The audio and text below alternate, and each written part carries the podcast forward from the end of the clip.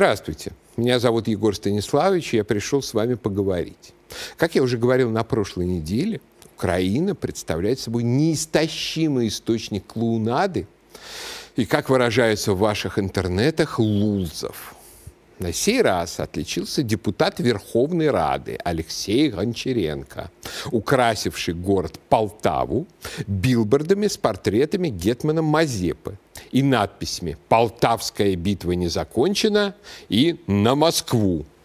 Таким способом политик поздравил Полтаву с юбилеем города. Я всегда считал Гончаренко подонком и человеком с одной извилиной. Но, очевидно, ошибался. И этой одной у него нет. Представитель доблестного племени укров, выкопавшего Черное море, очевидно решил, что Полтавская битва – это нечто вроде Сталинградской битвы.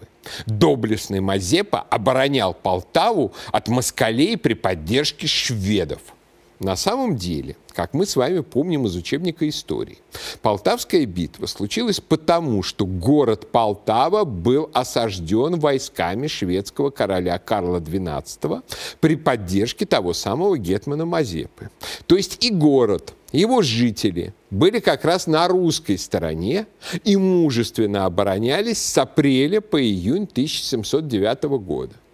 Перед этим шведы взяли несколько других небольших малороссийских городков – Веприк, Зеньков, Апошню и Лебедин. Кроме ожесточенно оборонявшегося Веприка, другие города сопротивления не оказывали. Тем не менее, Карл XII, требовавший от своих солдат звериной жестокости в отношении русских, распорядился города разграбить, дома сжечь, жителей убивать. То есть Гончаренко передал жителям Полтавы свои пожелания, чтобы их город все-таки был взят штурмом и разграблен, а жители убиты. Очевидно, событий в Одессе 2 мая 2014 года, к которым Гончаренко был прямо причастен, заявив тогда в прямом эфире «Мы снесли лагерь сепаратистов», ему оказалось мало. Хочется еще кровушек. Это горят остатки лагеря сепаратистов. Я не знаю, видели ли вы их?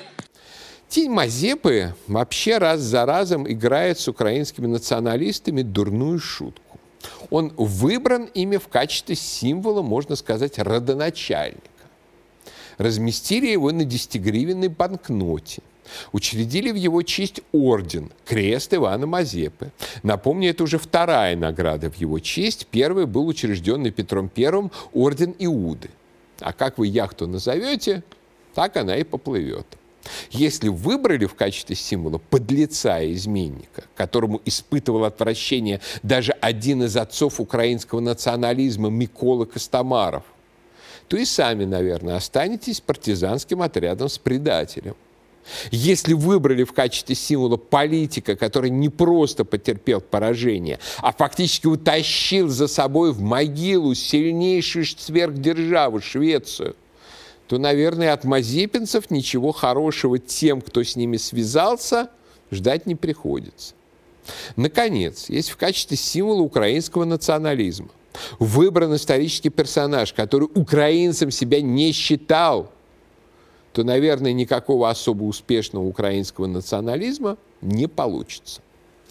Иван Степанович Мазепа был человеком, конечно, с родом, но без племени. Православный дворянин при дворе католического польского короля Яна Казимира, он получил отличное европейское образование, но рано приобрел себе репутацию подлеца – по сохранившимся свидетельствам, имевших дело с молодым Мазепой, польских придворных, он приобрел репутацию стукача и любителя подстав. К тому же он всю жизнь попадал в глупые любовные истории. В молодости его застал со своей женой помещик Флебовский, привязал голым к коню и погнал коня в кустарник.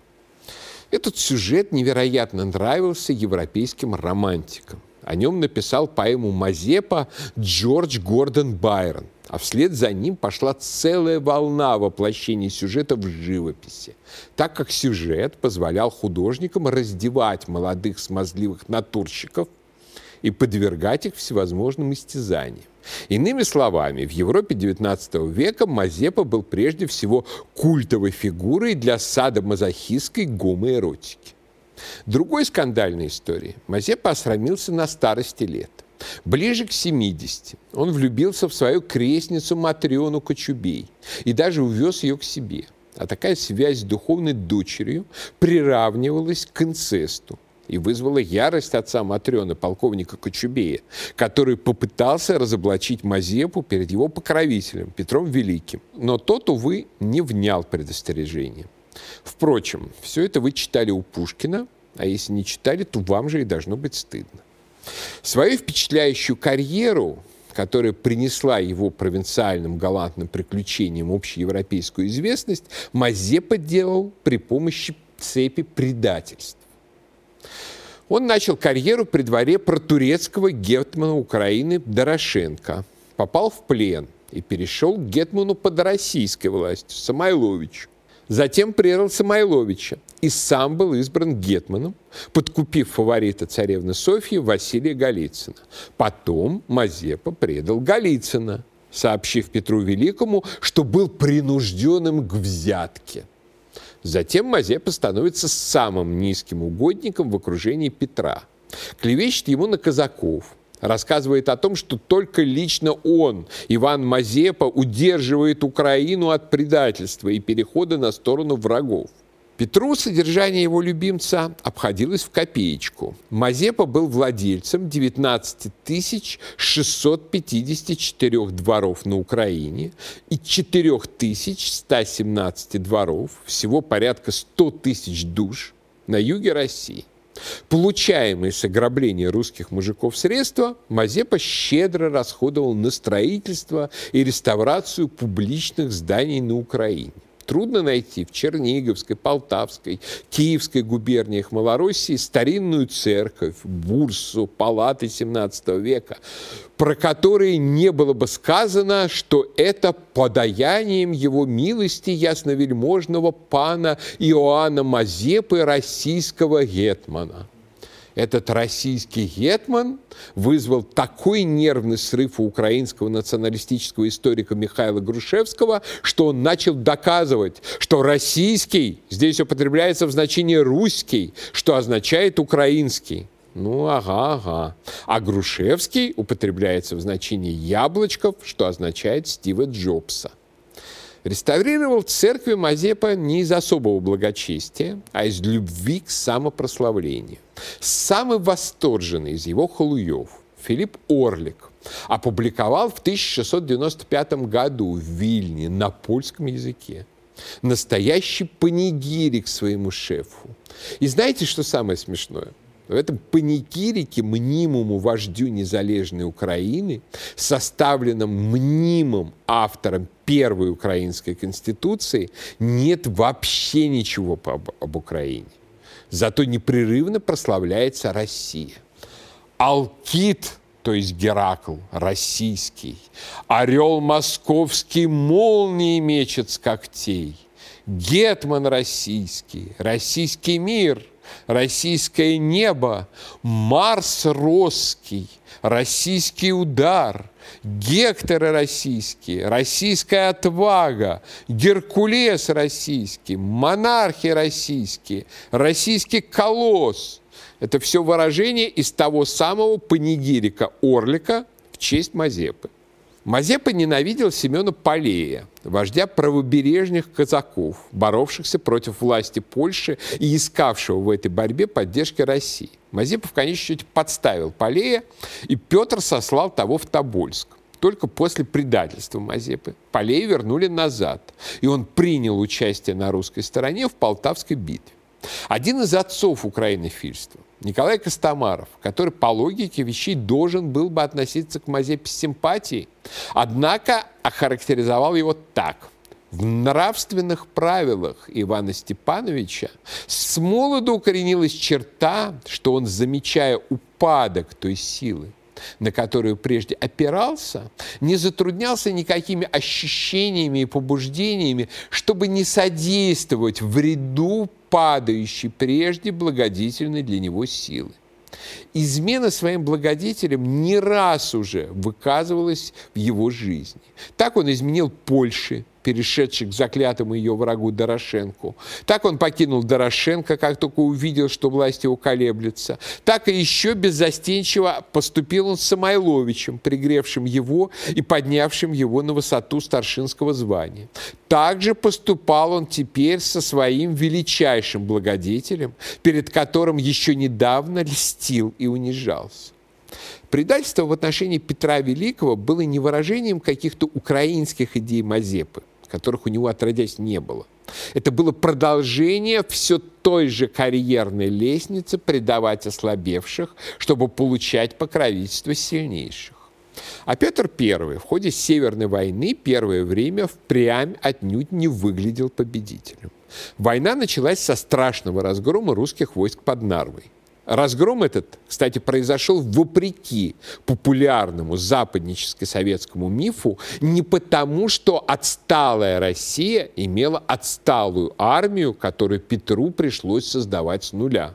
Напротив, в ходе русско-шведской войны 1656-1658 годов старая московская армия разбила шведов и заняла значительную часть Прибалтики. Результаты той войны были слиты в основном по дипломатическим причинам. Петр развалил старую русскую армию, переказнил стрельцов – а потом ему несколько лет пришлось учить свою новую армию воевать. И вот пока научилась, русские часто терпели поражение. В частности, в Саксонии и в Польше, куда русский корпус вошел, чтобы поддержать союзника, короля Саксонии и Польши Августа против Карла XII и его союзника, прошведского короля Польши Станислава Лещинского. Весь 1707 и 1708 годы Петр отступал перед Карлом XII через Белоруссию.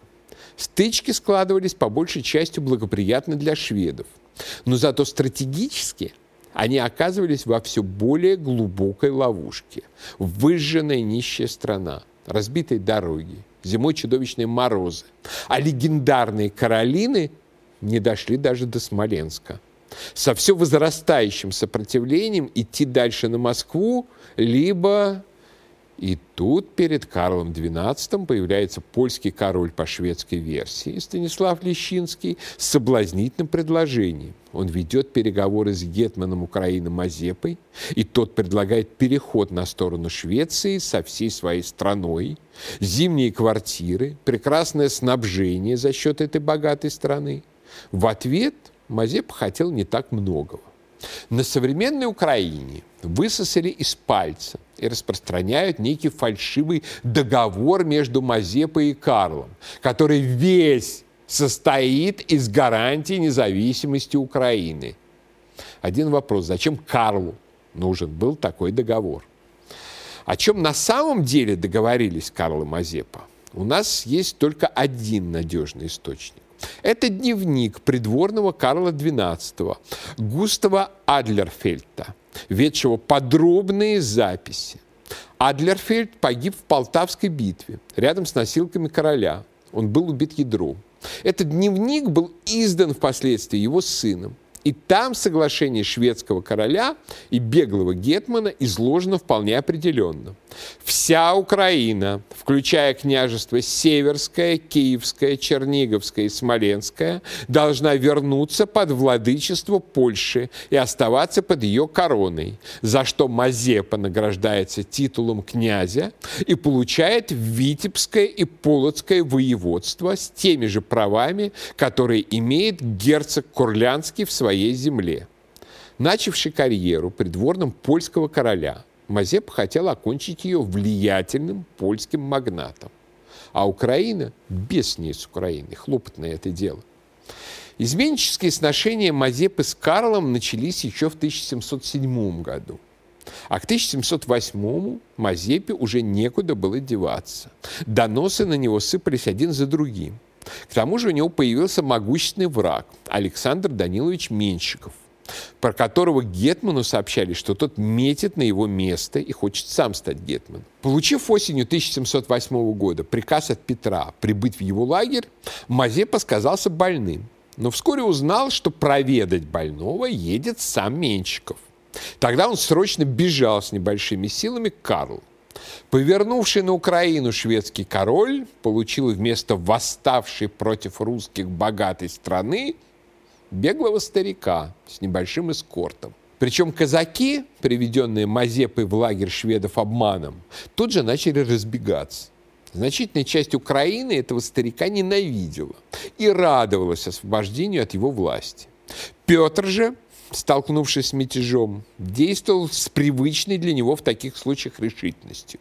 Великий преобразователь был прежде всего специалистом экстра-класса по жесточайшему подавлению всевозможных мятежей и заговоров. Меньшикову было приказано занять гетманскую столицу Батурин, которую Мазепа обещал Карлу XII как базу и продовольственный склад. 2 ноября 1708 года Менщиков стремительным натиском взял Батурин и по приказу царя стер его с лица земли, чтобы не достался шведам. Вокруг этого события украинская пропаганда еще со времен самого Мазепы начала накрутку мифа о неком массовом геноциде, якобы устроенном русским фельдмаршалом. Мол, Менщиков сжег город и поголовно вырезал все его население и всех защищавших его солдат-сердюков, несколько десятков тысяч человек. Город Батурин Менщиков в самом деле сжег со всеми запасами, которые не мог вывести, руководствуясь элементарным стратегическим соображением. Если он, Алексашка Менщиков, неграмотный собачий сын, смог взять этот Батурин, то значит и многоопытные шведские генералы его тоже возьмут. Значит, им нельзя ничего оставлять. Никаких десятков тысяч мирного населения Меньшиков Батурине не уничтожал, поскольку их там просто не было. Батурин со всеми окрестностями заключал в себе около 630 дворов. Даже если поселить на одном дворе по 10 человек, никаких десятков тысяч жителей, ну никак не получается. Ну а главное, когда в 1726 году была произведена перепись населения Батурина, который начал восстанавливаться уже в декабре 1708 года, то обнаружилось следующее. Прежних батуринских жителей, поселившихся слободами, 25 дворов. Бывшие служители Гетманского двора, ныне принадлежащие к Обомочевскому, 12 дворов мельники, мерочники и посполитые люди, которые прежде надлежали ко двору Мазепы, а ныне к Обмочевскому дворцу. 82 двора. Крестьян, надлежащих до двора Мазепы, 30 дворов.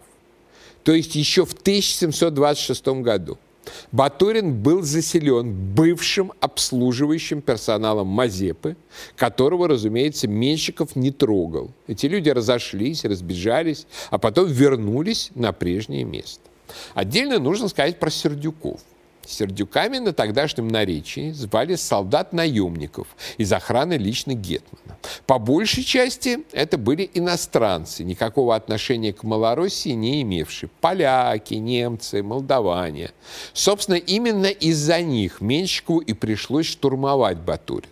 Они отстреливались и даже согнали в город окрестных жителей в качестве живого щита – в то время, как казаки во главе с полковником Иваном Носом сразу сложили оружие, мало того, Нос послал Менщикова своего человека, чтобы тот указал способ проникнуть в город. Именно наемников Сердюков, преданных лично Мазепе, Менщиков и подверг впечатляющей тогдашней Европу расправе. То есть батуринский геноцид – это просто миф, созданный Мазепинской и современной украинской пропагандой. Реальным геноцидом было то, что творили на Украине, оказавшиеся там по прямому приглашению Мазепы шведы. Вот только немногие из множества примеров. В городе Прилуки сын местного полковника Мазепинца Горленко Андрей призывал шведского генерала Крейца вырезать жителей на том основании, что крім ихнего Горленковского дома більше немає в місті інших приятелів швідам. В сражении под Красным Кутом шведы потеряли 200 человек, а сам Карл едва не погиб. Майор фон Бок, Кстати, предок фон, того фон Бока, который в 1941 ввел немецкие армии на Москву, предложил генералу Рене расстрелять мельницу, где укрылся Карл XII. Расстрелять из трофейных же шведских пушек. Генерал Рене заявил, что это противоречит русской чести. И шведский король остался жив. Когда к Карлу подошел отряд генерала Круза, король приказал в устрашение скифам Красный Кут сжечь, а его жители выгнать на мороз раздетыми. На Полтавщине был сожжен город Гадич. Героическая оборона крепости Веприк под Гадичем обошлась шведам очень дорого. Они потеряли четыре полковника, два подполковника, три майора, семь капитанов, девять поручиков и прапорщиков, 1385 солдат на крохотный Веприк. В результате Карл XII начал вести переговоры о почетной сдаче в плен.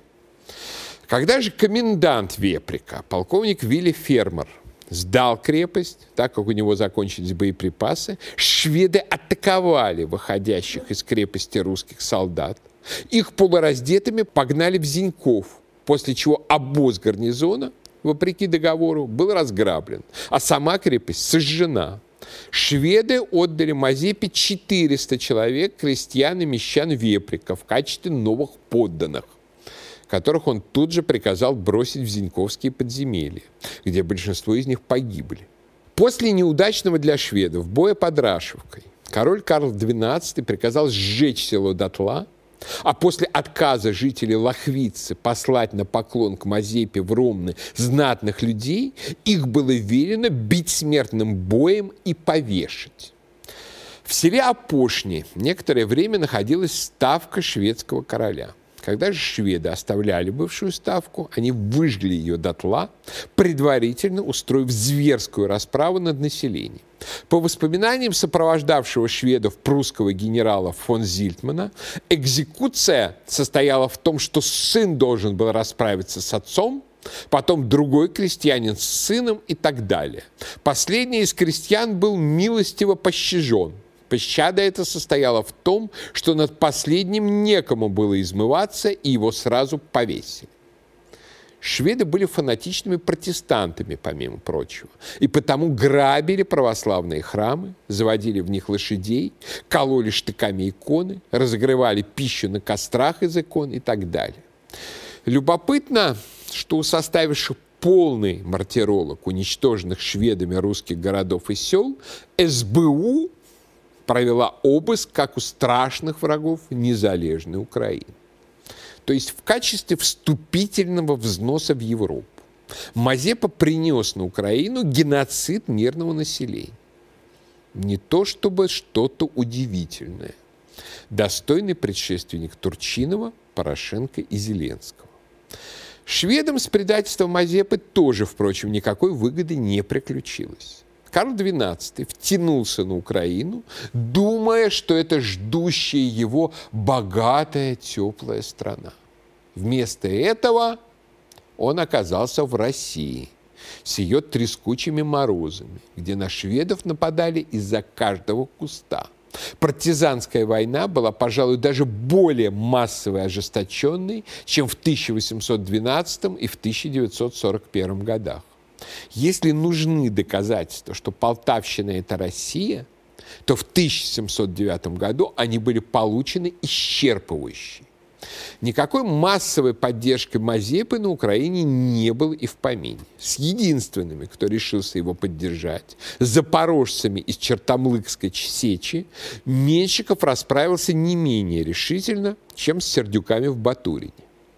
В итоге Карл застрял под Полтавой – так как ему нужен был хотя бы один крупный город в качестве опорного пункта. Однако осаждающие оказались в контросаде со стороны Петра I.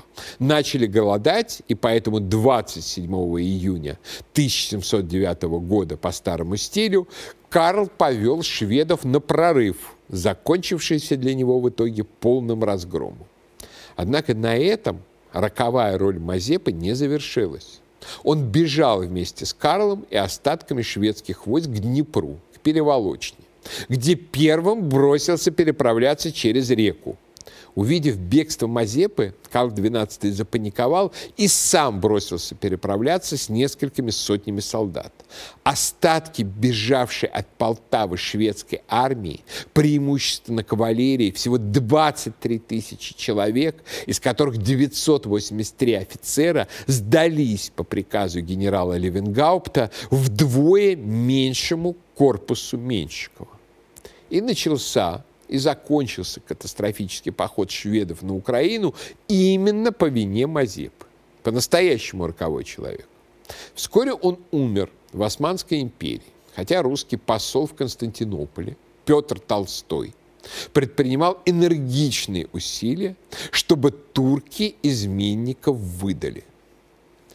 История Мазепы вполне напрашивается на конспирологическую фантазию в духе тех, которые еретики сочиняют об Иуде. Любимец Петра пожертвовал собою и своим добрым именем ради того, чтобы отвести опасность от Москвы, выманить на Украину и погубить шведскую армию и короля. Соблазнительная версия, ну, конечно, неверная просто в лице Мазепы воплотился тот рок, который несет ненавидящему Россию Западу Украина. Она кажется соблазнительной возможностью нанести русским существенный урон, воспользовавшись предательством. И только в процессе выясняется, что вместо Украины враг оказался опять в России. Завяз там, его бьют, в то время как предатели оказываются предателями во всем – чем совершенно бесполезными. И в этом смысле именно Мазепа, конечно, настоящий вековой образ незалежной Украины как антироссии. Так было и так будет. А пока я прощаюсь, но наш разговор не кончен.